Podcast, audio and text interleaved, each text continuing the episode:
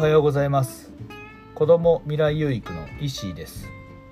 子どもたちが未来に希望を持つ一助になればという思いで放課後等デイサービス地域密着体験型コミュニティカフェアソーラの運営をしたりしています。はいということで、えー、今日なんですけども今日はビジネスにおいて弱みにプラスを1プラス1を加えるということについて、え話をしてみたいと思います。はい、でですね、えー、ビジネスにおいてな最近では何とかかける何とかみたいなのが、まあ、例えば福祉かけるウェブとか Web3 とかね掛け掛け算で、えー、物事を、えー、考えることが多いと思うんですよね。それはプラス1にはならずに、えー、掛け算だったら、まあ、倍々とか、ね、何十倍にもなったりとかするっていうことは意味しているんだと思うんですけどもまあ、え職場の環境であったりとか、え会社の中でも同じようなことが言えるのかなと。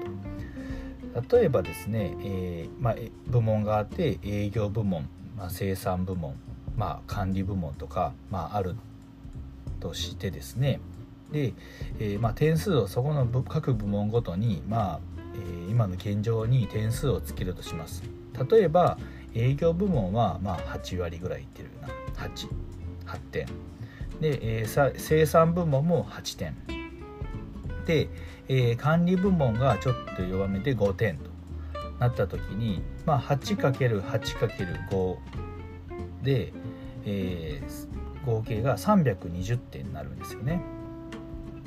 で、えー、ここで、え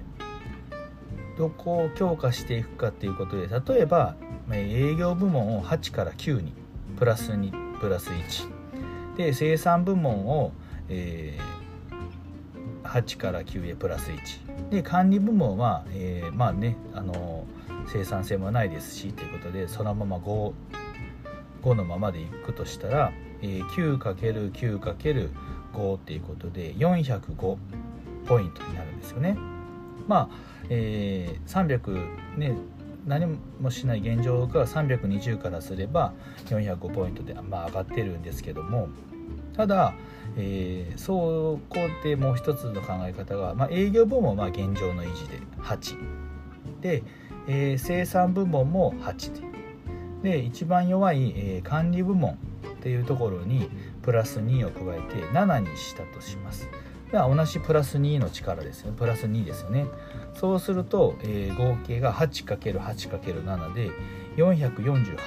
ていうポイントになるんですよね。ということは、えー、掛け算をしていく上で掛け算として考えていく上では、えー、弱い数字の、まあ、弱い部分ですね。弱い部分を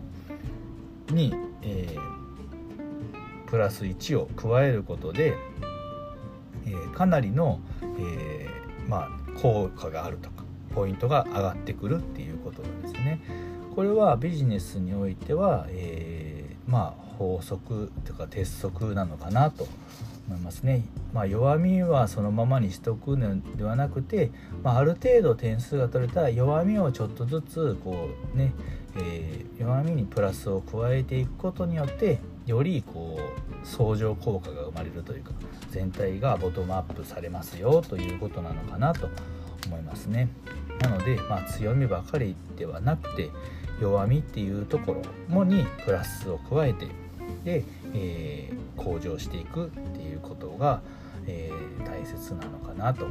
本当にビジネスをしていく上では、まあ、一つの考え方ですよね。こういう考え方もあるんだなと思って、えー、勉強になりました。はい。ということで、えー、今日なんですけども今日は、えー、ビジネスにおいては弱みを弱みにプラス1を加えるという話をさせていただきました、えー、最後まで聞いていただきありがとうございます。では今日も未来有益な一日を。